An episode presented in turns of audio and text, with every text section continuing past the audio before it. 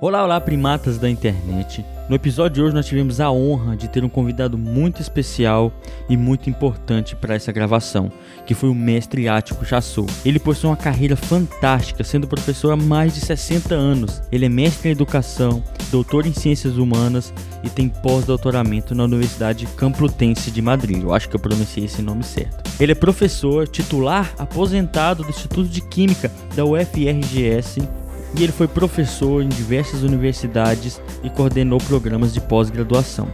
Além do mais, ele produziu diversas pesquisas fantásticas, além de escrever livros também tão fantásticos quanto, como por exemplo, A Ciência através dos Tempos, Alfabetização Científica, Questões e Desafios para a Educação e muitos outros. Vale a pena conferir. Ele é uma referência no que se trata de alfabetização científica. Vocês vão entender melhor nesse episódio. E sem mais delongas, não se esqueçam de nos seguir nas redes sociais e bora pro episódio.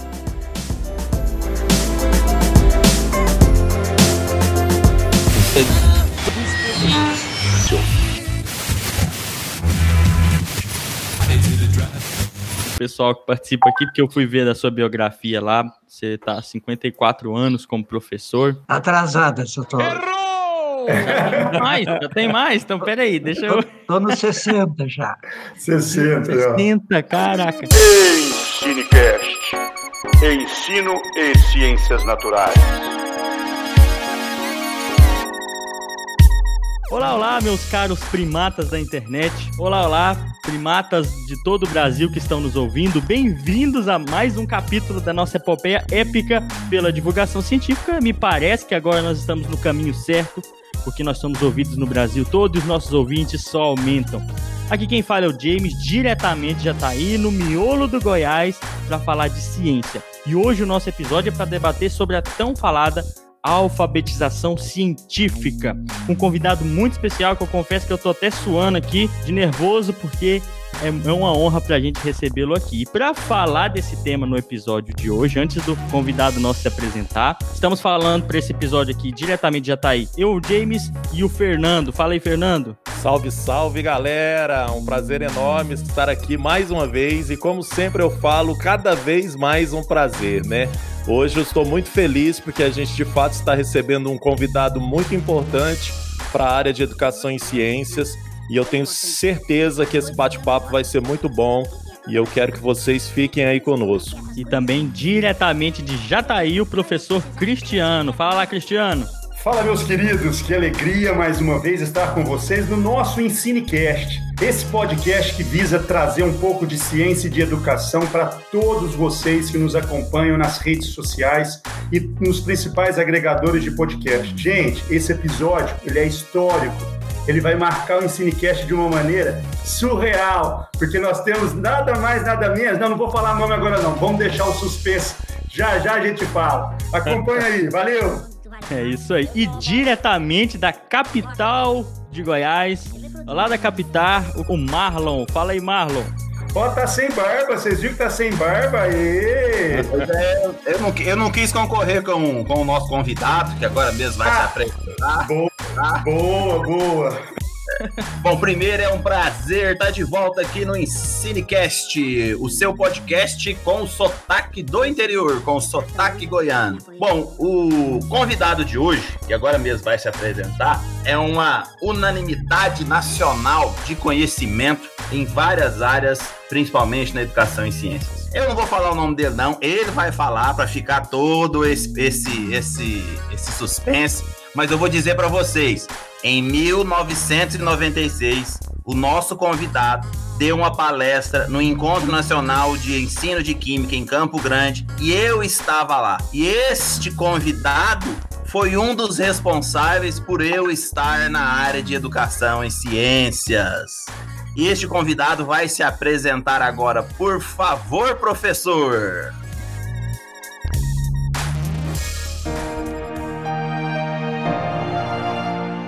Então, muito boa tarde para cada uma e para cada um. É um prazer, desde Porto Alegre, estar nesse momento em Goiás e, particularmente, em Goiânia, Jataí, e é muito bom. Eu sou Ático Chassot, também conhecido mais por Mestre Chassot. Eu não sei onde é que eu começo por me apresentar, mas quando vocês fizerem essas laudatórias super aumentadas, eu me lembrei que esses tempos no Rio de Janeiro, eu fui apresentado numa fala dizendo: chegou o fundador da alfabetização científica eu quase tive um negócio, porque, bom, primeiro, a alfabetização científica não tem fundador, e segundo, eu talvez fui dos primeiros a usar o termo, mas jamais seria o fundador da alfabetização científica. Mas eu vou dizer o seguinte: coisas como essa que o Marlon diz, que estabeleceu a conversão a, a partir de uma fala minha, é das coisas mais gratificantes que a gente ouve.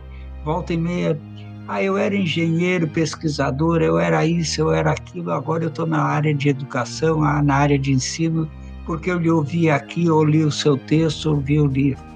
Eu sempre me lembro de várias pessoas que me dizem isso e eu me gratifico muito. Bom, por que, que eu estou aqui como, enquanto professor? Porque quando eu fiz vestibular, eu não consegui traçar uma elipse com tinta nanquim. Aí eu fui reprovado no vestibular da engenharia e não sabia mais o que fazer. Aí voltei. Aí voltei para fiz segunda chamada, o drama se repetiu, só que foi mais agravado porque eu também virei um pouco de nanquim na folha. Vocês podem imaginar que isso no vestibular me desqualificou. Nossa. Aí eu voltei para eu estava em Porto Alegre trabalhando e preparando vestibular, fiz vestibular depois de três anos de trabalho trabalhava no restaurante da reitoria. E aí eu voltei para minha cidade, comecei a procurar emprego. Era uma cidade que tinha dois cursos depois do, na época era o ginásio era primeiro primário cinco anos, ginásio quatro anos. Depois vinha o, ou científico ou clássico nas capitais, mas na minha cidade tinha técnico em contabilidade ou escola normal. Bom, escola normal não preciso dizer que era quase só feminina. E técnico em contabilidade, bom, eu não fiz, agora estava voltando a procurar emprego e os caras, eu fiz o científico. Bom, eles não sabiam nem que era isso, não consegui emprego. Aí a minha mãe, com a sabedoria que só tem as mães, disse assim: vai lá no colégio Jacó Renner, da igreja episcopal, que eles devem estar, tá eles sempre estão precisando de professor. Aí eu disse, mãe, a senhora está me mandando lá nesse colégio. Primeiro, eu nunca fui professor. Segundo, o padre nega a comunhão para os pais que põem os filhos para estudar lá e a senhora que é tão católica botando seu filho para estudar, lecionar lá. Bom, mas eu fui. E fui entrevistado pelo reverendo Ernest Werner, da Igreja Episcopal, ou da Igreja Anglicana no Brasil.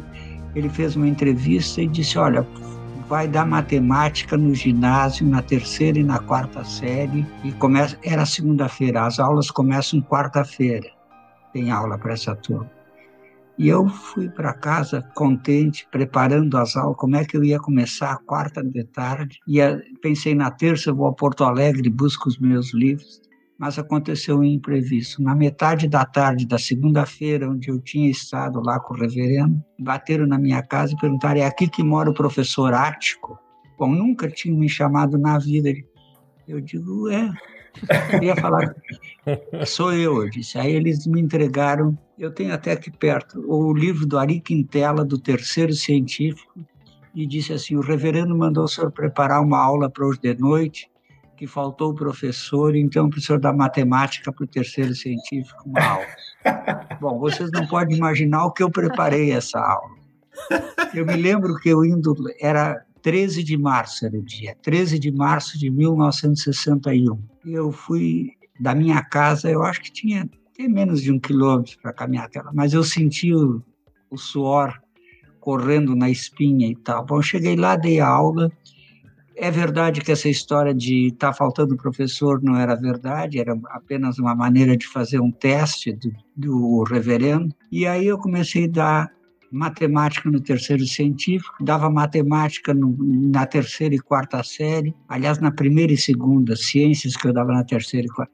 Vocês podem imaginar, eu de noite dava para o terceiro científico, no outro dia de manhã para a quarta série do ensino fundamental, quer dizer, então isso era uma transição que ninguém sabe como é que eu fazia. As dificuldades que eu tinha numa aula e do outro. Bom, mas foi.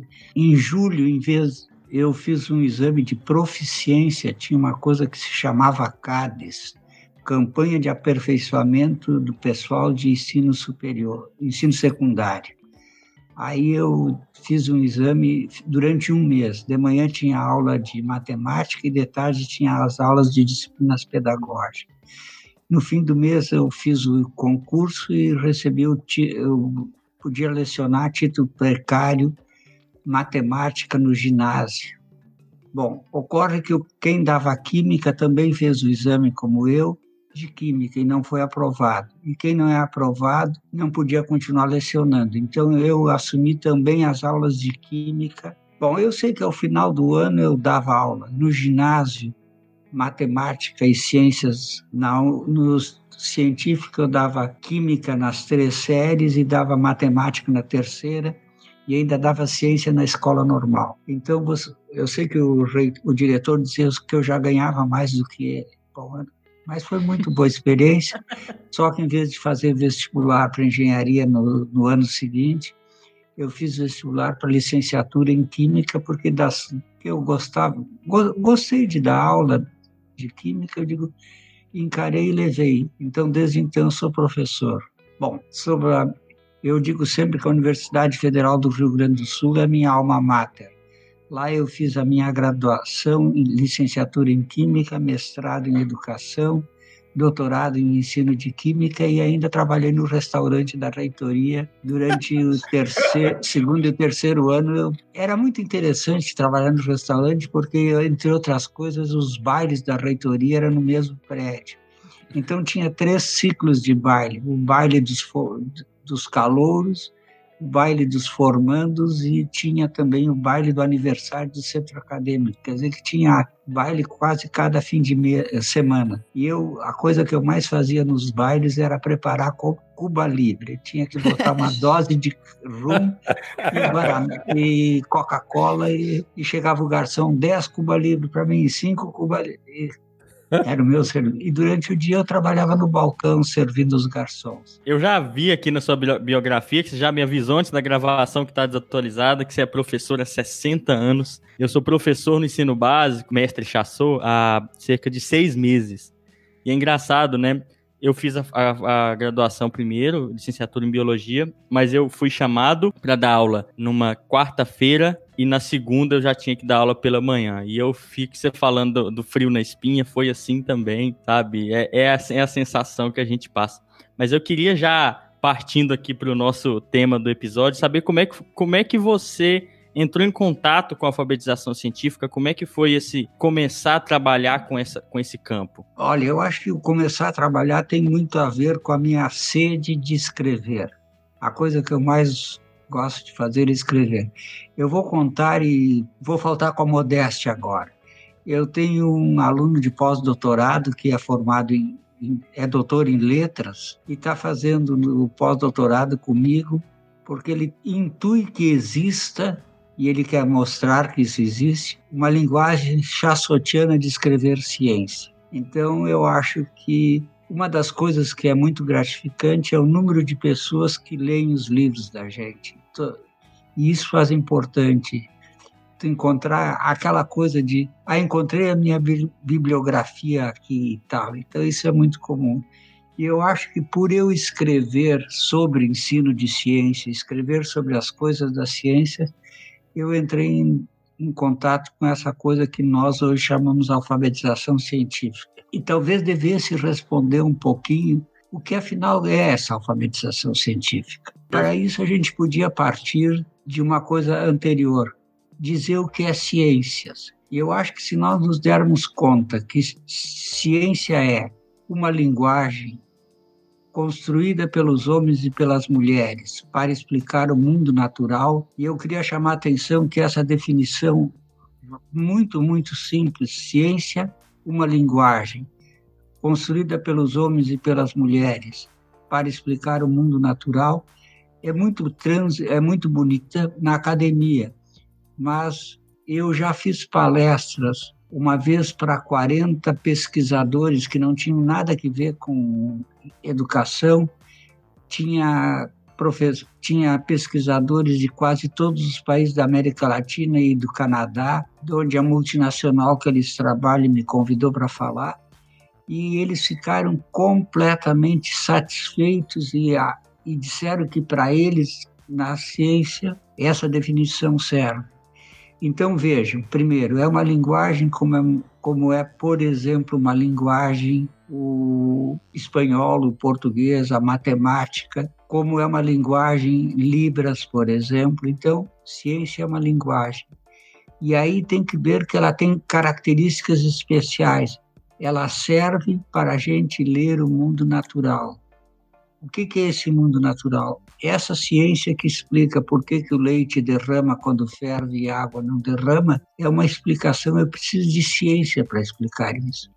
Eu preciso de ciência para explicar como é que eu vou descascar cebola sem chorar, por exemplo. O que, que eu vou fazer para descascar cebola sem chorar? Quer dizer, então, essa coisa é a utilidade. A ciência, eu vou usar uma palavra que vai sempre evoca a minha mãe.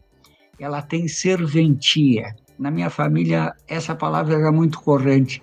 Isso tem serventia, se guarda, se arruma, se isso não tem mais serventia, se transforma em outra coisa. Então, serve... ter serventia é uma coisa muito importante. Então, a ciência explica, tem serventia. E eu ainda gostaria de, de sublinhar uma outra característica que é importante na definição que eu trouxe. A ciência é uma linguagem construída pelos homens e pelas mulheres para explicar o mundo natural. Eu queria pegar a segunda porção desse meu conceito, construção pelos homens e pelas mulheres. Ela é um construto humano, ela não é uma coisa revelada. Eu, essa história do re, ser revelado ou não ser revelado é uma coisa fantasticamente importante no sentido de quem quer fazer alfabetização científica, como é as pessoas têm uma falsa ideia dessa revelação.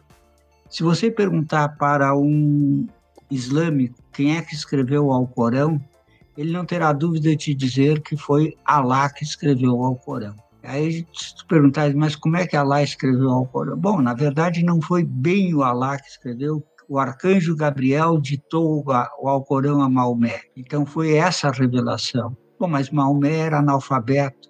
Bom, então quando Maomé saía do trânsito com o arcanjo Gabriel, ele reunia às vezes até uma centena de escribas, de escrivães, e durante quase dez anos foi esse processo. Olha, o arcanjo Gabriel me disse isso, isso, isso. Então, isso é uma verdade revelada.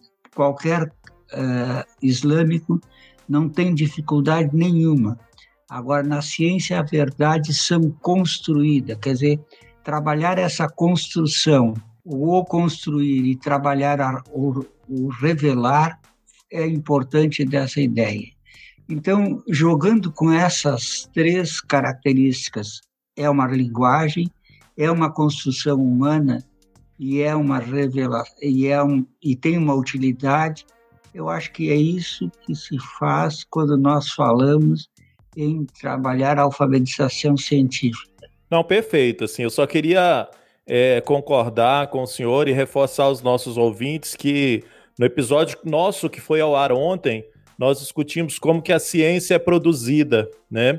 A gente fala muito sobre esse processo de construção da ciência aqui e a gente fala muito sobre esses aspectos de fato que ela é construída por sujeitos e que esses sujeitos são inseridos num contexto histórico e social, que é muito importante sempre a gente destacar isso, porque muitas vezes as pessoas pensam que a ciência, como o Marlon mesmo gosta de falar, é, é, é, é uma divindade, é algo, né? É, uma, é personificada, mas na verdade ela é construída, é um conhecimento construído por sujeitos, e esses sujeitos, sim, são homens e mulheres, como o senhor muito bem destacou, né?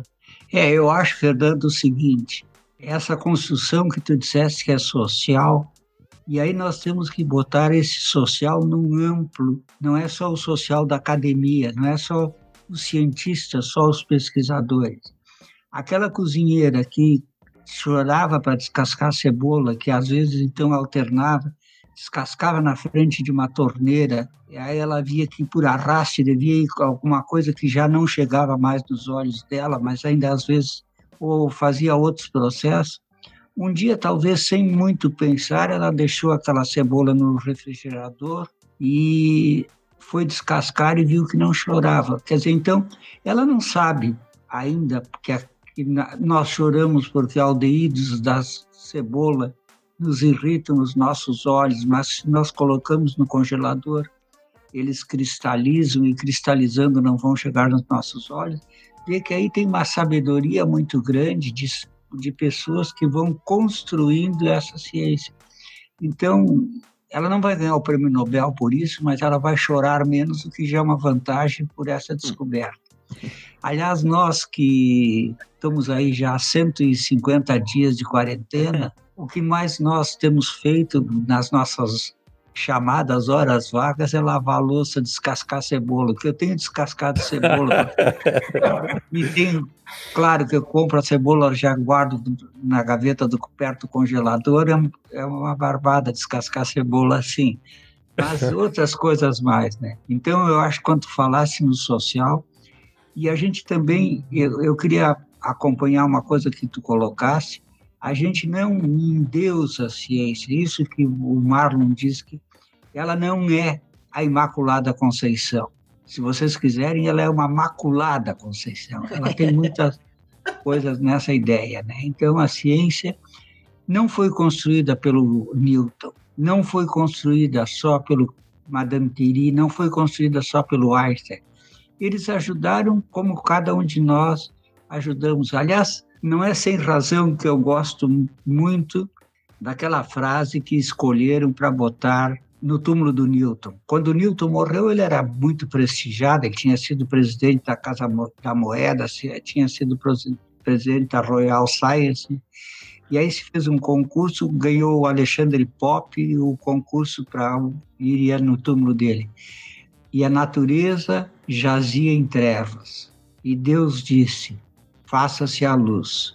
E nasceu Isaac Newton. Bom, convenhamos que não pode ter um epitáfio mais bonito que esse. Né? Então, Newton também diz, tem uma outra frase dele. Se eu conseguir enxergar tão longe, é porque eu me apoiei nos ombros dos outros gigantes. Vejam que aqui tem duas coisas importantes nessa frase. Primeiro, o grau de humildade. Se eu conseguir enxergar tão longe, é porque eu me apoiei nos outros para poder enxergar longe. Quer dizer, eu consultei outros, eu ouvi outros. E a segunda, na verdade, ele diz nessa frase como é que se faz ciência. Se faz ciência partindo daquilo que os outros já fizeram. Não vamos reinventar a roda, vamos continuar fazendo rodas, etc. Eu tenho uma observação a respeito dessa frase, mas eu vou dizer e eu não tenho nenhuma fonte segura para afirmar se tal é verdade, mas pode ser. Se alguém disser que foi o Chassot que disse, não, o Chassot acha que. Tem, a frase é a seguinte: eu consegui enxergar tão longe é porque me apoiei nos ombros de outros gigantes. Tem uma sutileza aí que alguns autores contam que eu gostaria de contar aqui para nós. Newton também teve vários inimigos, quer dizer, teve os parceiros deles, mas teve gente que ele divergiu e brigou e coisa um dos quais ele tinha uma relação muito ruim era com Robert Hooke, da física, a gente lembra dele da, da mola e outras coisas mais. Hum. E o hum. Robert Hooke, primeiro, era uma pessoa que veio do interior, de família pobre, e ainda era um pouco anão. anão. Então, Newton teria. e, e era inimigo do Newton, os dois não se davam mesmo. Então o Newton teria dito que eu me apoiei nos ombros de outros gigantes e com isso ele estava descartando as contribuições do Robert Hooke para o conhecimento da ciência. Então eu acho que isso aí é uma coisa para a gente pensar também que a ciência não é feita por gente a união dos grandes amigos da humanidade construindo ciência. Não tem nada a ver com isso. Eu acho que a gente tem que aprender a mostrar para os, os estudantes, principalmente, quem é que fez e como é que essas coisas. Eu digo, eu, quando eu pergunto qual é que vocês acham que foi a descoberta mais importante, aí vem um com transistor, outro vem falar raio laser, e outro vem falar smartphone. Eu digo, olha, tem uma coisa bem mais simples. Aquele humano, ainda mais perto do que de um primata, que descobriu que com uma, com uma vara ele pudesse alcançar um fruto mais alto de uma árvore, fez a mais sensacional das descobertas. Por quê?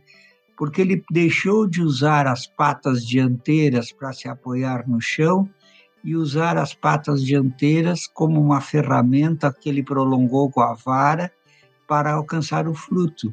E aí, se nós olhamos qualquer talher que nós conhecemos e lavamos tantos nessa quarentena, aliás, tem uma tese, eu acho que até posso contar agora uma coisa em primeira mão. Quando a gente deixa muito tempo os talheres na pia, eles copulam entre si e produzem é. novos talheres. Gente... e, e, eu, eu corroboro essa sua tese, viu, professor? Tu usa, do, tu usa dois ou três talheres e o que, que acontece? Tem uma dúzia quando tu vai lavar. Eu é corroboro isso. isso. Concorda? Se reproduzem. Se reproduzem. E aí, se nós olharmos que qualquer talher é o prolongamento da mão, olhem uma faca, se não é bem um prolongamento da mão. Olhem um garfo, olhem a faca, olhem um martelo, o serrote, a pá, o ancinho, tudo é prolongamento da mão. Então, é esse prolongamento da mão é produzido pelaquela primeira descoberta daquele ancestral nosso que descobriu que ele podia alcançar aquela maçã ou aquela banana que ele não conseguia alcançar com uma vara, ele descobriu. Essa é fantástica. Eu moro numa casa de dois pisos. Eu não vou dizer que sempre, mas cada vez, muitas vezes que eu subo e desço as escadas para ir no piso lá de baixo, e vocês podem imaginar que eu faço isso muitas vezes ao dia, porque eu moro sozinho, só eu que moro aqui. Então não tem essa coisa, me alcance uma chave, uma chave de fenda, tem que buscar a chave de fenda.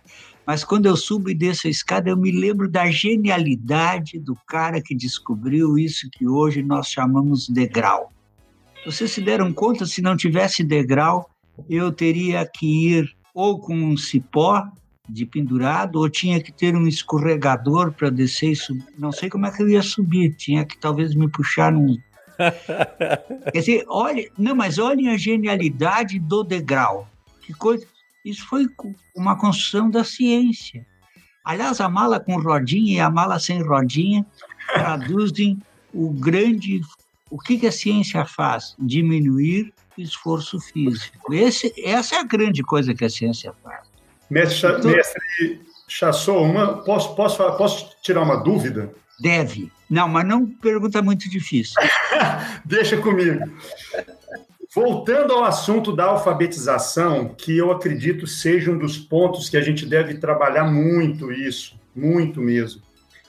É, eu queria ver qual é a opinião do senhor na necessidade de conceitos muito básicos de ciência para faixas etárias mais baixas, aquelas crianças que estão iniciando o seu desenvolvimento, qual a necessidade de conceitos fundamentais para o desenvolvimento desse, desse entendimento maior sobre o que é ciência? Porque eu vejo, o, o senhor falou um ponto que para mim é muito claro: a ciência não pode se afastar das pessoas, das pessoas reais, aquelas que vão utilizar essa ciência. Só que muitas vezes existe um, uma, um distanciamento muito grande de conceitos muito básicos. E aí, será que isso tem a ver com esse desenvolvimento, desse entendimento da ciência neles? Está muito complicado, professor? Me, me perdoe. Eu posso te decepcionar? Por favor. Eu acho que eu ensinaria quase nenhum conceito ou zero de conceitos. Eu acho que não é a hora de aprender conceitos não é a hora. É, agora é a hora de aquela, aquele método que a gente não valoriza é importante, o ensaio e erro. Ele experimenta que dá ou não dá para fazer isso. Ele não precisa saber conceito de mol, de molécula, muito menos conceito de conservação de energia, ou outras, manual dos conceitos necessários para uma, alfabetizar uma criança nas séries iniciais. Eu teria um livro em branco, eu não saberia escrever. Eu acho que não é preciso isso. Tem outras coisas, tem descobertas, por exemplo. A, a história é tão simples, por que, que o leite derrama e, o, e a água não derrama? Por que, que o sabão tira a sujeira? Quer dizer, essas coisas é fácil de eles entenderem como é que se dá. Lavar na água quente ou lavar na água fria. Eu acho que nós estamos com síndrome de talheres. Estamos pensando em lavar talher de novo. Ah, eu não aguento mais, gente. Eu vou mentir pra vocês, não. Tá difícil. Pra lá que eu não aguento nem prato nem panela. Traumatizado. Chegou na panela, gente. Ih! Não, panela a gente põe água no dia para lavar no dia seguinte. Agora, é. isso é interessante, né?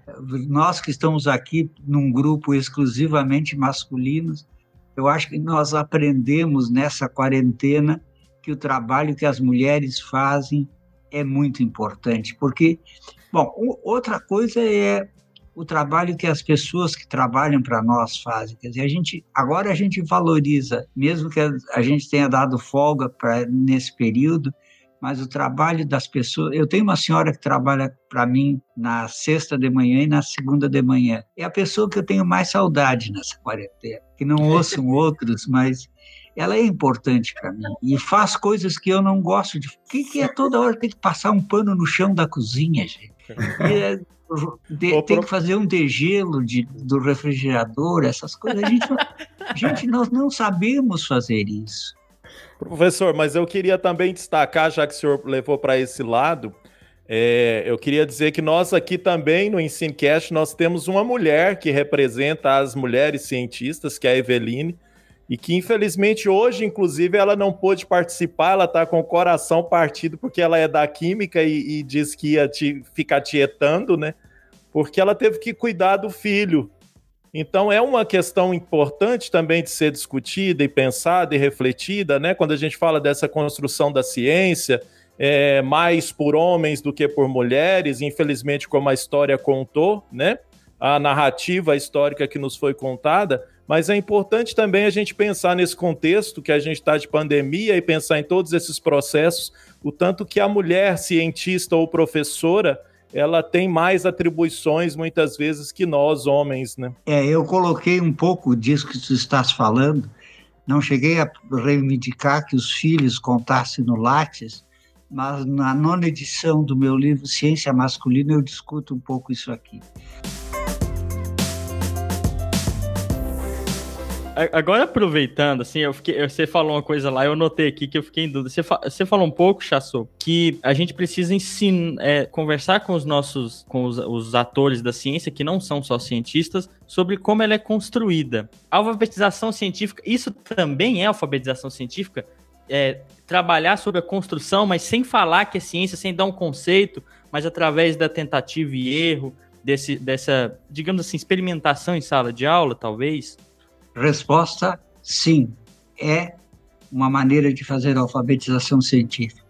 Eu, quando a gente olha a, os gregos têm duas palavras que vale a pena a gente recordar aqui, até porque eu continuo cada vez mais convicto que os gregos foram aqueles que nos ensinaram a pensar.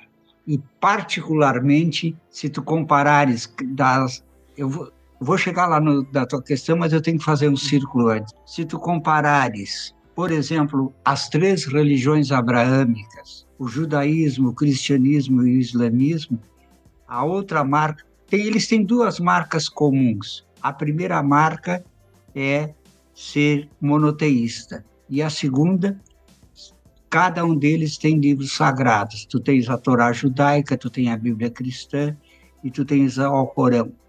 E esta ideia do, do monoteísmo é que faz cada vez mais, e principalmente por ter livro sagrado, o fundamentalismo religioso.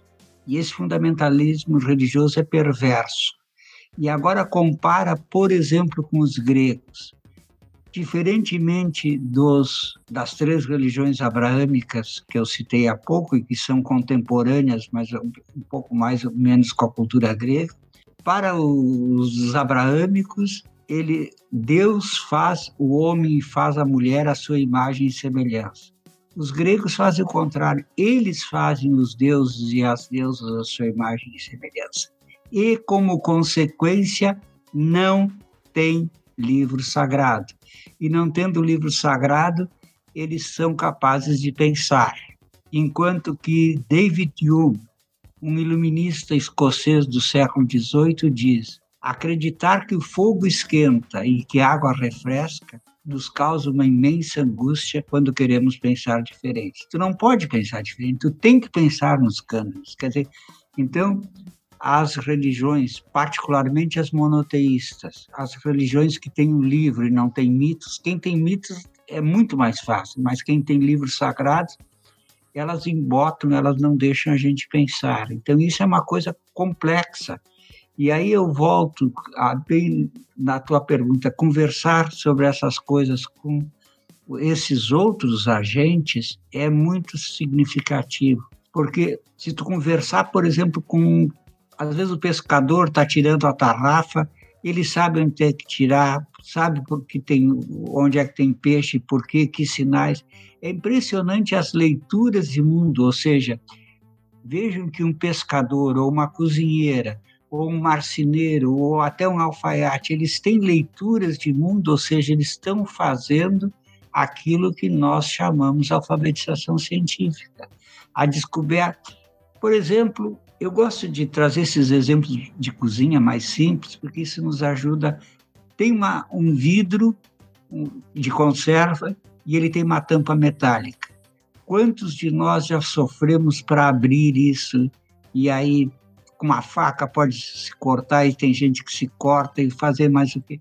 se eu esquentar um poucos minutos, segundos, a tampa metálica, ela tem um coeficiente de dilatação diferente do vidro, vai dilatar a tampa metálica e é facilmente se abre o vidro, até uma criança abre o vidro de conserva então. Pode se queimar, eu acho que é bom até experimentar se não está quente ainda ou não. Mas veja ela não sabe coeficiente de dilatação, ela não sabe nem o que é coeficiente de dilatação, ela nem sabe o que é dilatação, mas ela sabe entender como é que essa coisa se constrói. E eu acho que nós damos pouco valor a isso que nós chamamos de etnociência. A ciência, a etnomatemática, a etnoquímica, a etnobotânica. A etnobotânica é fantástica. A etnoastronomia Aliás, se vocês me perguntassem o que, que falta de ensinar no ensino fundamental para as pessoas serem melhor alfabetizadas, eu vou dizer que nós falta duas coisas que não se ensina é geologia e nem astronomia. As crianças não são capazes, as crianças não, nós dificilmente somos capazes de identificar, olha, aquilo ali é Vênus, aquilo ali é Júpiter agora, ali está Saturno dizer, a gente não olha, não enxerga, não aprendeu a, a olhar para o céu. E outra coisa é geologia. Quer dizer, a geologia que eu aprendi na minha graduação na disciplina de mineralogia não me serviu e não me serve e provavelmente não me servirá para nada. Mas agora eu estou me lembrando que eu comecei uma frase e não terminei. Eu disse que os gregos têm duas palavras para isso que nós estamos falando. Uma delas é episteme. Episteme é o saber, é o conhecimento, é o conhecimento a respeito do qual eu sei explicar como é que ele surgiu, como se deu. E a outra palavra é froneses. Froneses é o conhecimento que não é qualificado, que as pessoas acham que sabem, mas não sabem explicar como construiu. Então, tem uma palavra muito bonita que é epistemologia. Logia é estudo, então epistemologia é o estudo do saber, é o estudo de entender como se deu, como se dará ou como se dá a construção desse conhecimento. E a palavra-chave aqui é a palavra construção do conhecimento. O conhecimento, veja que nós voltamos ao construto humano a construção humana deste conhecimento. Então, isso é uma coisa muito significativa. Então, o epistemólogo, a gente diz, ah, o Thomas Kuhn, Feyerabend são epistemólogos. Sim, eles são, eles estudaram como se deu, como se dá um determinado conhecimento. Como eu posso estudar, como é que se dá a construção do conhecimento de abrir uma, um vidro de conserva que tem tampa metálica. Muito massa, professor. Chassô, eu vou emendar nesse, nesse incrível gancho que você nos deu aí, sobre a necessidade desses, desses etnoconhecimentos, necessidade de uma alfabetização científica de qualidade. Professor, por que, que as pessoas cada dia mais estão acreditando nessas coisas completamente estranhas, como, por exemplo, terra plana, que o homem não foi à lua, antivacinação? É, é um problema da alfabetização científica, professor? Por que, que as pessoas estão indo para esses lados? O que, que o senhor acha? Bom, eu vou primeiro te escandalizar contando uma observação que existe, é verdadeira, foi me contada por gente, aliás, do Goiás, foi me contada por gente do Goiás, uma pessoa que eu tenho, um pastor, portanto, ele não ia falar, eu acredito que os pastores, se bem que Goiás, em termos de escândalo de igreja tá meio feio. Ah, aqui não é bonito não, meu querido. ah, não vamos, não vamos falar nisso. Melhor mas, não. Melhor é, não. Mas o cara me contou o seguinte, que um pastor, o pastor me contou que um pastor que ele conhece tem como prática que os seus fiéis acreditam se receberem uma cusparada do pastor na sua boca, lá não vai entrar vírus nenhum. Meu Gente, Deus senhora. Parece incrível que isso. Que é isso? Pa parece incontável. Vocês vão dizer que eu estou inventando. Bom, eu estou contando como me contaram e eu dou crédito para quem me contou. Bom, primeiro, eu acho que a gente tinha que ler um pouco mais David Hume sobre os seus assuntos de, de religião. Aquela história que nós aprendemos de pequena é muito verdadeira. Só se lembra de Santa Bárbara quando troveja. E é verdade. Eu me lembro da minha casa quando trovejava a palma de ramos que estava lá um ano de, de, domingo de ramos a domingo de ramos a gente queimava porque estava protegendo dos raios, dos raios e dos trovões. Eu acho que veja que essas coisas que o Marlon relatou, elas afloram, está trovejando, pode chover, tá, é perigoso. Então é por isso que as pessoas têm essas dificuldades. A história da não vacina é campanha histórica. Bom, Oswaldo Cruz fez todo o trabalho do Rio de Janeiro e o povo não queria se vacinar. Esses dias eu li um texto de pessoas que acreditam que essa vacina, ainda mais essa dos comunistas que vai vir da Rússia, é para botar a oportunidade de botar um chip dentro das pessoas para poder controlar todas as pessoas. Quer dizer, essas coisas Bom, mas se o ministro das Relações Exteriores fala em terra plana, né, quer dizer, então nós também não podemos nos escandalizar.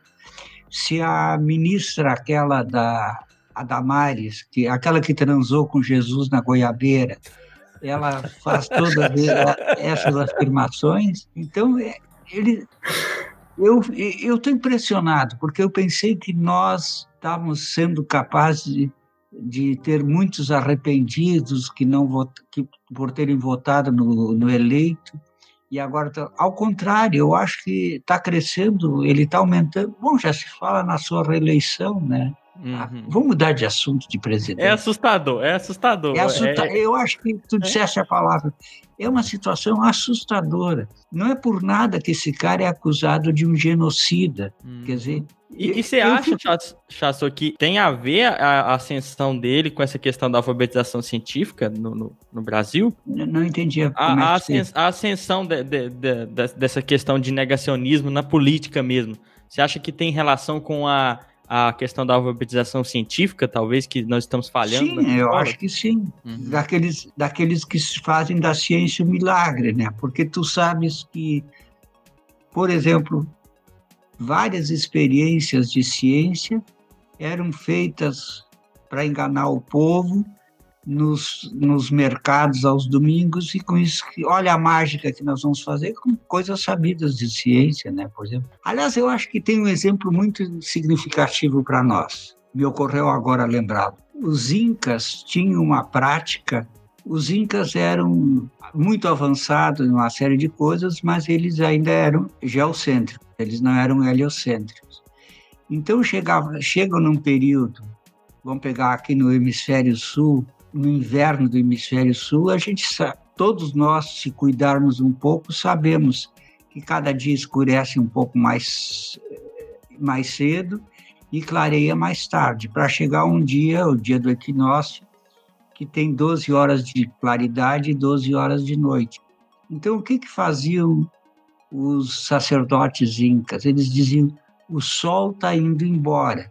Pensem que no verão, cada vez vai ficando mais escuro, mais cedo, cada, tá, o sol está perdendo força. Vamos fazer orações, vamos oferecer sacrifícios, inclusive virgens eram imoladas para o sol não ir embora. E aí o que, que acontece? No dia seguinte, a 23, falando no calendário nosso, no dia seguinte, a 23 de junho, escurece mais um pouquinho antes, um pouquinho depois e clareia um pouquinho mais cedo. Quer dizer, então, esse fenômeno tão simples de explicar o Sol, o movimento, é muito significativo. Aliás, foi uma dificuldade religiosa de novo, né? Porque quando Copérnico propõe o modelo dele, não faltou logo aqueles que disseram aquele trecho do livro de Josué que diz: o sol e a lua para Moisés e Arão rezaram e o sol e a lua pararam e nunca houve dia maior para que os filhos de Israel vencessem os seus inimigos. Quer dizer, aliás que Deus belicoso, né? Ele faz parar o sol para ficar continuar dia para os caras continuar batendo, né? matador. Ele é, o Cristiano tem que sair, Chassou. Aí ele Professor tá, Chassou, muitíssimo obrigado. Infelizmente eu tenho uma live agora e é com uma meninada, eu não posso deixar de, de, de ir lá, senão eles ficam tristes. Agradeço imensamente.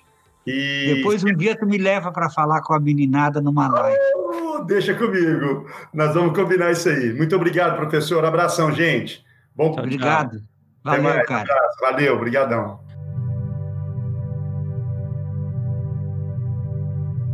Agora, partindo para uma próxima questão, eu queria saber, é uma coisa até minha que eu, eu já vi esses termos, se existe diferença entre alfabetização científica e letramento científico. São duas coisas diferentes? Essa pergunta eu ouço tantas vezes e tantas vezes. Esses dias eu li um, dei parecer num artigo daquela ciência, aquela de Bauru. Eu, ciência e Educação. Ciência e Educação de Bauru, de parecer um artigo. E lá se divide, as pessoas se dividem em dois grupos. Os, os adeptos de Magda Soares, que dizem letramento científico, e os de Ártico Chassou, que é a alfabetização científica. Bom, eu nunca imaginei que eu pudesse fundar uma escola que as pessoas então criadas. Para mim, eu pessoalmente acho que não tem nenhuma diferença. Não tem nenhuma diferença. Há para mim parece mais palatável a história de alfabetização científica por uma razão muito simples. O letramento científico dá uma ideia de alguma coisa para os iletrados, para os recém-emancipados culturalmente. Enquanto parece, eu não tenho, não tenho prova concreta, que quando eu falo em alfabetização científica, eu estou falando num processo muito mais amplo. Eu vou dizer pretensiosamente que provavelmente muitas pessoas, algumas pessoas nesta tarde que estão ouvindo isso aqui, se alfabetizaram. Por exemplo, se alfabetizou quem não sabia a história da cebola, ficou mais alfabetizado. E vejam que no, no letramento isso existe, parece que existe uma vez só, a pessoa agora então ela sabe ela sabe ler e não sabe ler. No nosso caso, em alfabetização, eu tenho a pretensão de achar que é uma palavra mais bem posta para ter essa continuada, esse continuado crescimento. Uhum. Por outro lado, as duas, tá, aqueles que argumentam que as línguas que não são alfabéticas, e são línguas alfabéticas, as línguas latinas, o hebraico, e outras línguas mais, diferente daquelas que têm, em vez de letras, alfa, beta, gama, tem signos como é o chinês, o japonês, etc., que a palavra cabe mais para eles letramento do que alfabetização. Eu acho que isso é, para mim, desculpe, mas eu acho que é irrelevante isso. Uhum. Eu estava preparado, sabia que vinha a pergunta, mas não, não, me, não, me, não me esforcei para achar argumentos, como é que eu vou mostrar que a alfabetização Eu penso Pergunta. que é muito importante, inclusive, essa fala que o senhor sempre faz quando ouve essa pergunta, né? É porque isso fica é, mais marcado aqui também no EnsineCast, né? É sobre essa questão conceitual, o posicionamento do senhor a respeito dessa divergência ou não a respeito desses dois conceitos. Então é importante exemplo- para os nossos ouvintes né, também é, estarem cientes desse posicionamento seu por aqui, pelo EnsineCast. É, agora eu não vou fazer. nós, além de mim, vocês são três. Eu não vou fazer um, um inquérito quem é que vota em alfabetização científica, quem vota em letramento, porque eu não sei. Eu voto no Chassô. Eu voto no Ah, Chassô. bom. O fundador, Exatamente. Vou votar no fundador, Chassô. Ué, não vou errar, não. ainda vou dizer isso, sou amigo dele, cara. Sou amigo do fundador da alfabetização científica. Vocês querem o quê? A gente sempre fala aqui no, no EnsineCast, Assô, sobre é, alfabetização científica, porque a gente, nesse Brasil de hoje, a gente sempre acaba abordando isso, porque nós vivemos hoje nesse país com essas consequências que você- já citou, da ascensão de negacionismo, de pseudociências, pra- própria esfera política, de maneira tão forte, a gente sempre acaba falando, olha, citando no episódio outro, olha, a gente precisa falar de alfabetização científica nas escolas, a gente precisa que isso comece a chegar às escolas. E às vezes eu estou dando aula, eu dou aula para o sexto ano, do fundamental até o terceiro ano, do- a terceira série do ensino médio aqui em Goiás, em duas escolas rurais. E às vezes eu me pergunto, né, será que na minha aula, lá para os meninos do sexto ano, eu estou alfa- conseguindo alfabetizar eles cientificamente? E assim, com a mente às vezes meio mecanicista, isso é- não é tão bom às vezes, eu me pergunto, será que existem algumas habilidades que eu posso dizer assim, eu estou conseguindo alfabetizar cientificamente os meus alunos? Né? Existe alguma maneira de saber isso, Chassô, será? Bom, tem gente que tem, por exemplo, uma criança. Uma criança, tu diz, ela tem hoje, ela sabe 100 palavras, ela sabe 10 palavras. Depois, quando ela vai escrever, se conta, pode-se fazer índice. E tem algum, algumas propostas de fazer indicadores. Tu responder um determinado número de questões, então o cara tem alfabetização científica ou letramento 4,8, 5,33. Convenhamos, no- eu, eu posso pretensiosamente dizer nós fora, né? Eu acho que não- isso, não, isso, não, isso não ajuda, gente. Uhum. É que nem o cara que é meio analfabeto, né? Então, então se o cara conseguir escrever um recado até de 10 linhas e coisa e tal, mas tu vês que logo vão copiar o instrumento e o cara vai responder e vai aparecer educado já. Exatamente. É, às vezes parece que, principalmente aqui na educação básica, às vezes a gente percebe que eh, as pessoas tentam instrumentalizar coisas que são extremamente orgânicas, que a E que não precisa, não faz falta, tu concordas? É, exatamente. E é isso que eu percebo. Então, por exemplo, eu tenho turmas diferentes com realidades diferentes, que às vezes eu tentar é, nivelar elas é, no sentido de dar parâmetros para dizer se elas estão ou não alfabetizadas cientificamente parece injusto. E agora, o que acho que é interessante você esclarecer para o pessoal que está ouvindo a gente, como é que você avalia- avaliaria a questão dos desafios políticos, econômicos e sociais da alfabetização científica no Brasil? Veja o seguinte: um país que quis- vai querer quer taxar livros, nós já podemos ver que tem aí uma questão política, né? Porque livro não é um objeto de consumo e não sendo um objeto de consumo, o que, que vai acontecer? Olha sua fã aí, Olha, Chassô. olha quem chegou aí, ó, professor Eu- Chassô. Ela veio no mínimo tietar, que a gente já tinha falado. Ó. Desculpa cortar o senhor, mas E quem é que, ficou- e quem é que ficou cuidando? professor, eu só vim Ô. tietar o senhor, porque eu tô Ah, mas. Trouxe, trouxe o menino junto. Como é, o nome ah, dele? Então eu só vim ver, falar que eu admiro muito o trabalho do senhor, que quando eu entrei na graduação em 2004, eu conheci o trabalho do senhor e eu tenho todos. É uma pena a distância, mas é um prazer ver o senhor. Então tá, para mim é muito bom. Mas, Evelise, então, muito obrigado por ter desaparecido, Eveline, foi muito bom. E esses meninos estão me fazendo perguntas muito difíceis. Eu vou, Eu vou, ter, eu vou tentar responder. Letra. Tá, vou ouvir o senhor um pouquinho ao mesmo tempo que eu olho o menino, tá? Então tá. Então vamos lá, a gente estava falando dos desafios políticos, econômicos e sociais tá, da volta, volta ao desafio político.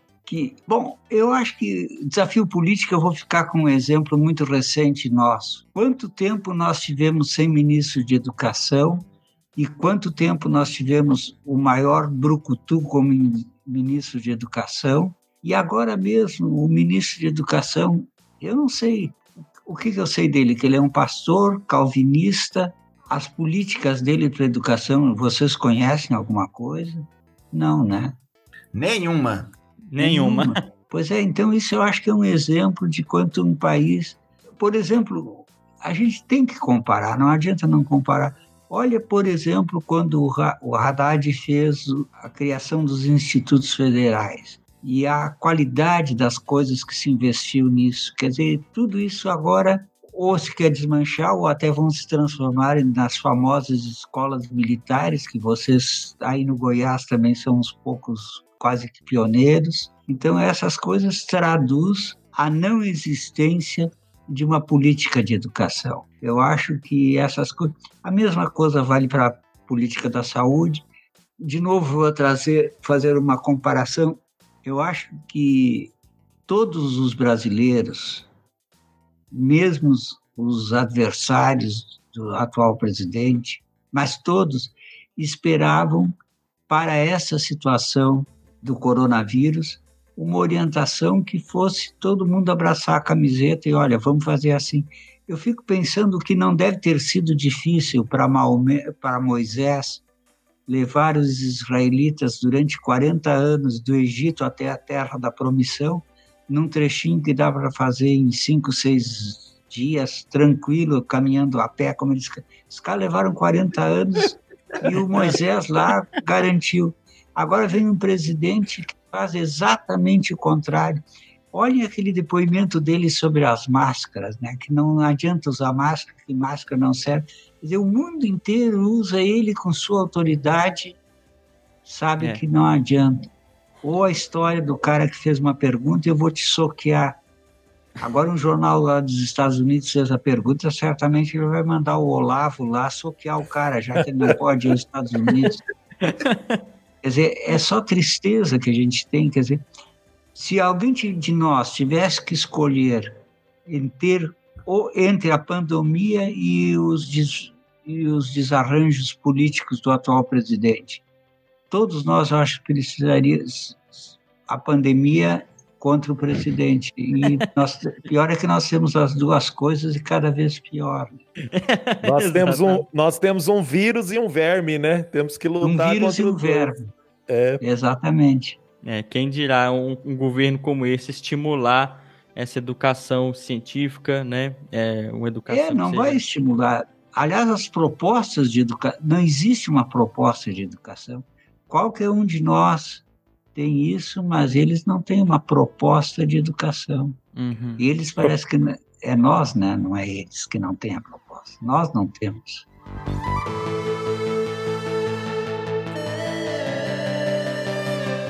Eu queria aproveitar, professor, essa questão dessas reflexões que o senhor está fazendo, assim, e, e o senhor fazendo aqui tão bem, eu, eu pensando justamente nas experiências que o senhor já viveu enquanto professor. No início, o senhor começou a nos relatar todas essas experiências e, e é um bom tempo de experiência. O senhor já passou por bons governos, por vários governos, por várias políticas públicas né? E o James perguntando sobre esse cenário atual. E aí eu queria que o senhor nos falasse um pouco sobre essa leitura sua a respeito justamente desses momentos de transição, é, mais ou menos pensando em futuro.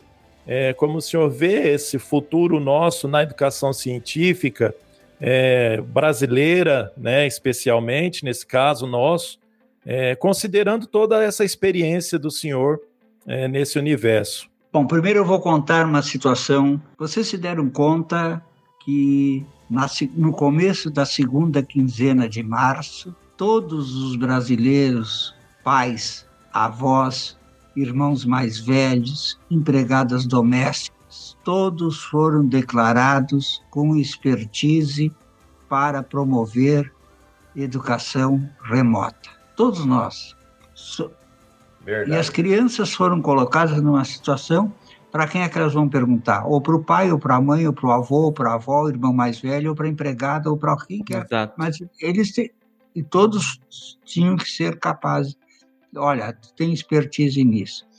Acontece nessa situação coisas que parece que não dá para contar de tão horrível. Vocês acreditam que aqui no Rio Grande do Sul tem escola que as crianças têm que botar o uniforme às sete e meia da manhã, o uniforme da escola, para ir assistir o, a aula na internet? Quer dizer, Absurdo. é uma- aliás, outro absurdo que eu acho é, por exemplo, esse campeonato sem, sem pessoas lá dentro. Quer dizer, então tem bonecos que vaiam, bonecos que aplaudem. Quer dizer, Boneco É, é o, é, o novo, é o novo normal, professor. é o novo normal. Não, é- olha o que, que os, os, os imperadores romanos davam para o povo: pão e circo. É mais ou menos o que o governo está fazendo, está dando pão e circo. Nem sei se está dando pão que chega, mas circo está dando que todos os dias. Quando o presidente toma um cavalo para andar, ou sai de moto, ou sai coisa, isso é tudo é circo, né? Bom, acerca do novo normal, eu não tenho, mas isso é uma coisa muito pessoal. Eu não tenho, eu não sou psicólogo, não sou, não consigo fazer isso. Mas eu, essa história de dizer agora todo mundo vai sair abençoado e querido e se abraçando e porque estamos morrendo de saudades não podemos dar abraços então vai ficar todo mundo bonzinho, queridinho, bem comportado. Não acredito. Eu acho que, bom, não é sem razão e é fácil de entender por que aumentaram os números de divórcio nesse período. As pessoas não se aguentam. Não é que não se aguentam, não tem condições físicas. Aliás, toda vez que eu ouço essa frase, lave as mãos, eu me lembro que a cada dia, e esse dado que eu dou é absolutamente correto, a cada dia morrem no planeta Terra cerca de 30 mil pessoas por falta de água. Do World Trade Center, ali morreram cerca de 3 mil pessoas. Quer dizer, a cada dia é como se houvesse a cada dia 10 World Trade Center em nome de mortos. Quer dizer, lave as mãos, que as pessoas não têm água, pessoal. As pessoas não têm água. Eu não, É tem alguns números, mesmo no Brasil, cidades importantes, a segunda, a terceira cidade do estado, que não tem água tratada. Tem que ter poço para ter água. E é na região amazônica, o nível é muito baixo, vocês podem imaginar que isso corrompe. Outra coisa são as políticas do meio ambiente. Como, olhem como nós estamos. Nesse mês de agosto, foram queimadas mais de 10 vezes o que foi queimado no agosto do ano passado. Dizer, isso ocorre. Lembram daquela pornográfica reunião ministerial do dia 22 de abril? O que disse o ministro do Meio Ambiente? Agora estão todos preocupados com o vírus. Vamos abrir as porteiras. Eu trabalho uma semana por mês em Marabá. Claro que esse ano, a última vez, no ano passado eu fui 11 vezes. Esse ano, a última vez que eu fui foi na primeira quinzena de março. Depois nunca mais fui pelas razões que sabem. Mas eu enxergo lá, às vezes, trens com mais de cento, com mais de 200 vagões. Eu não sei se alguém de vocês já viu alguma vez na vida um trem com 200 vagões. O que, que fazem esses trens? Eles levam minério de Marabá e da região próxima para o porto de Itaqui, no Maranhão, e de lá vai para a China em navios quase tão grandes quanto um campo de futebol. E ali vai minério dito de ferro, sim, mas vai provavelmente vai minério, vai ouro, porque esse vem de Carajás e tem outro nióbio provavelmente tem ali. E o que que faz, por exemplo, a Vale que exporta? Ela sabe que ela poluiu as águas, poluiu os lagos, poluiu os alimentos, a caça dos indígenas, ela paga aos indígenas um determinado valor como indenização. Eles recebem o dinheiro e é um volume às vezes grande que eles não sabem nem o que fazer.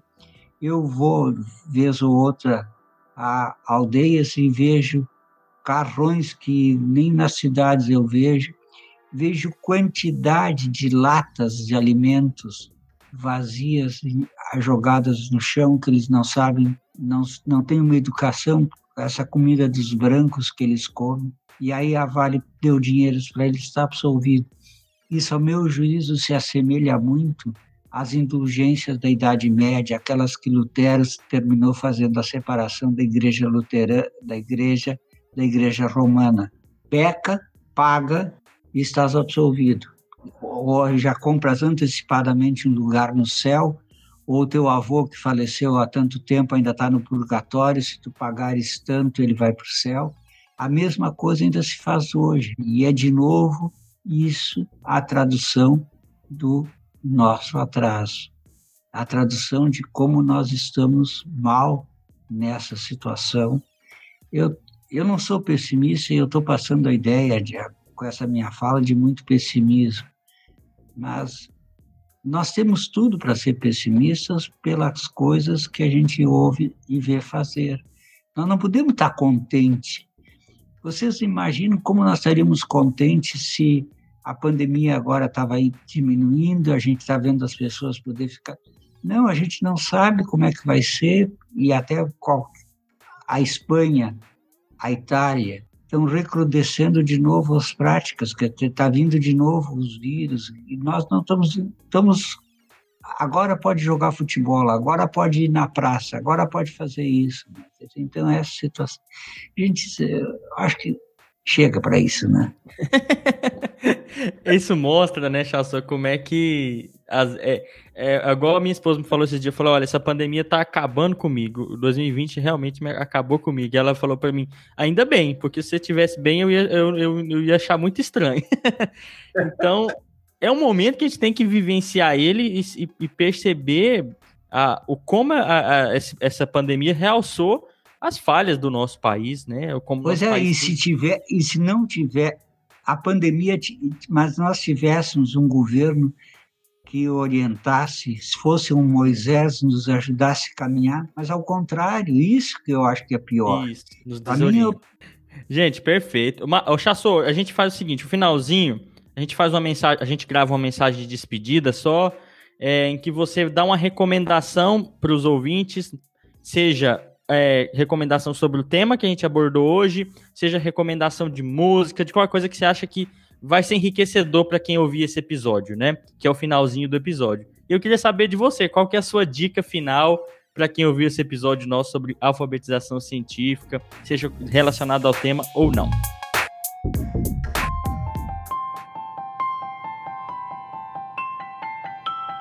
É difícil fazer uma síntese, mas eu acho que uma das frases que eu ouvi muito na minha infância: menino, não seja curioso, menina, não seja curiosa.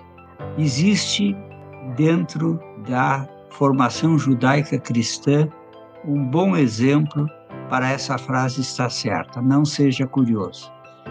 Vou vos colocar no paraíso, podereis comer de todos os frutos das árvores que aqui estiver menos de uma, porque se dela vocês comerem, vocês estarão conhecendo coisas que não lhes compete conhecer. Claro que eu não sei a citação bíblica, mas é mais ou menos, quer dizer, já no paraíso ao primeiro homem e ao primeiro casal foi proibido colher frutos de uma árvore porque ia conhecer coisas que não podia. E nós hoje dissemos o seguinte: temos que conhecer tudo Santo Agostinho reforça a ideia, dizendo que é por causa da curiosidade da mulher, e a serpente sabia que a mulher, que o homem era mais inteligente que a mulher e não ia tentar a mulher, o homem, mas tentou a mulher, e foi por causa da curiosidade da mulher que nós perdemos o paraíso. Quer dizer, então fomos marcados a não ser curioso. Se eu tivesse que deixar apenas um só recado, para professores, para alunos, para pessoas que não pertencem à academia, eu ia dizer ser curioso. Seja curioso. E hoje é fácil ser curioso, porque tem professor Google, padre Google, pastor Google, advogado Google, eles sabem tudo que é só perguntar para eles, quer dizer, nós não precisamos guardar as curiosidades. vocês, quando foram alunos na escola fundamental, iam na escola também para perguntar e saber coisa dos professores. Hoje não precisa mais ir na escola para isso. Não precisa, a escola não é para oferecer conteúdo. Aliás, se tem alguma coisa que eu acho que tem que mudar, é a escola, independente desse governo. A escola essa construção que nós temos da reforma luterana, portanto já tem 500 anos, é preciso pensarmos uma, um novo tipo de escola. E eu acho que essa situação nos mostrou que há outras possibilidades. Essa história do trabalho do, em casa, etc., isso foi um, um empresário ainda ontem me dizia que isso acelerou pelo menos cinco anos a, os, os planos dele já foi antecipado em cinco anos. Talvez essa nova escola tenha que também sofrer efeitos dessa pandemia. Outra coisa, eu acho, eu digo uma recomendação, eu sei que agora nesses tempos é difícil, eu acho que as pessoas deviam estar menos desconectadas, porque olhem a quantidade de tempo que nós perdemos, por exemplo, com coisas chamadas WhatsApp ou similar. Se nós, eu acho que não está se lendo nesse país, está se escrevendo muito e lendo pouco. E para os meus, para aqueles que estão fazendo tese de doutorado e mestrado, meu conselho de sempre: ler ficção também. Eu acho que nós temos que ler ficção. Eu não vou fazer propaganda do livro Químicos Escrevem Contos que o Marco fez, mas eu acho que seria uma boa leitura para a pandemia. É isso, gente. Opa, com certeza. Já sou muito obrigado por separar esse tempo para a gente, para a gente aprender com você, que tem uma experiência fantástica. A gente te espera para outros episódios, para a gente poder falar muito mais sobre esses assuntos. É, é, é, é claro que é perceptível que você tem tanta coisa para abordar aqui com a gente que fica um, um gostinho de quero mais. A minha recomendação para esse episódio são os livros do Chassot, vou deixar tudo na descrição. A obra dele, assim, os livros dele. Quem quiser dar uma olhada lá, são fantásticos. Tá? Minha recomendação é essa. Muito obrigado por participar com a gente, Chassot podem se despedir, Fernando e Marlon, pra gente finalizar. É, você, eu vou reforçar a sua recomendação, que você fez a minha, a minha recomendação também, né, James? Então eu iria recomendar, como o professor Chassot falou que uma das questões que ele gosta de fazer é escrever, e ele escreve muito bem, inclusive numa forma, em alguns livros de divulgação científica mesmo, né? Uma leitura é, mais popularizada em alguns aspectos, em alguns livros. Inclusive, no último episódio, eu citei um dos seus livros aqui, que é A Ciência através dos, dos Tempos. Recomendei aqui, né, professor? E, então, vou reforçar essas recomendações do James é, para aqueles que, porventura, não conheçam ainda o Chassot, que possam buscar a obra dele, que, como vocês puderam perceber aqui, é uma pessoa que tem muito a contribuir é, nessa área de alfabetização científica e na educação em ciências, é, sobretudo no, de um modo geral, né? E eu também quero agradecer muito, professor, a sua participação aqui, dizer para o senhor que para nós foi uma honra é, contar com essa participação, foi uma honra ouvi-lo, sobretudo. A gente buscou apenas ouvi-lo muito mais do que tentar falar, porque a gente também, como professores, a gente gosta muito de falar, mas é sempre bom ouvir é, é, e ouvir uma pessoa como o senhor é, é, é muito bom, melhor ainda, né? É, e eu queria também recomendar é, aos nossos ouvintes que nos sigam, nos acompanhem, continuem nos ouvindo, agradecê-los por ter nos acompanhado e dizer que o professor também tem as redes sociais dele e que se quiserem os acompanhar, procurem lá o Chassot no Instagram, né? E nós iremos acompanhá-lo também lá como Ensinecast, professor. Salve, salve, um abraço. Tá, antes do Marlon falar, eu, obrigado, Fernando, mas antes do Marlon, eu queria lembrar que eu, há mais de 14 anos, eu tenho um blog que já foi diário, agora é semanal. Todas as sextas-feiras sai um blog querendo fazer alfabetização científica e criticando muitas, a maioria das vezes criticando posturas do governo em relação à ciência. Sextas-feiras, o blog do Chassol. Perfeito. Link está na descrição, pessoal. Vai lá, Marlon.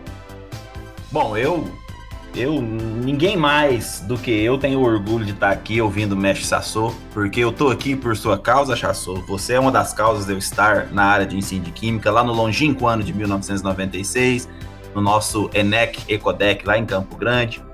Então, estou muito feliz por você ter aceitado o convite de falar para a gente. E eu concordo com o seu aluno de pós-doc, Chassou você tem uma fala e uma escrita chassotiana. Eu sou obrigado a concordar com ele, porque eu já li tudo que você escreveu e já ouvi muito do que você falou. E de fato, é chassotiano.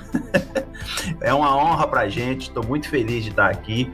Muito obrigado por, por, por ter, ter um tempo, né? Abrir um tempo pra gente. E leiam Chassô, gente. Leiam Chassô. Blog do Mestre Chassô, toda terça-feira. Não percam mais os livros que a gente vai descrever, né, né James? Obrigado, Chassô. Foi uma obrigado. honra. Obrigado para vocês todos. Os ouvintes, os leitores também, muito obrigado. Uma boa muito noite. Muito obrigado.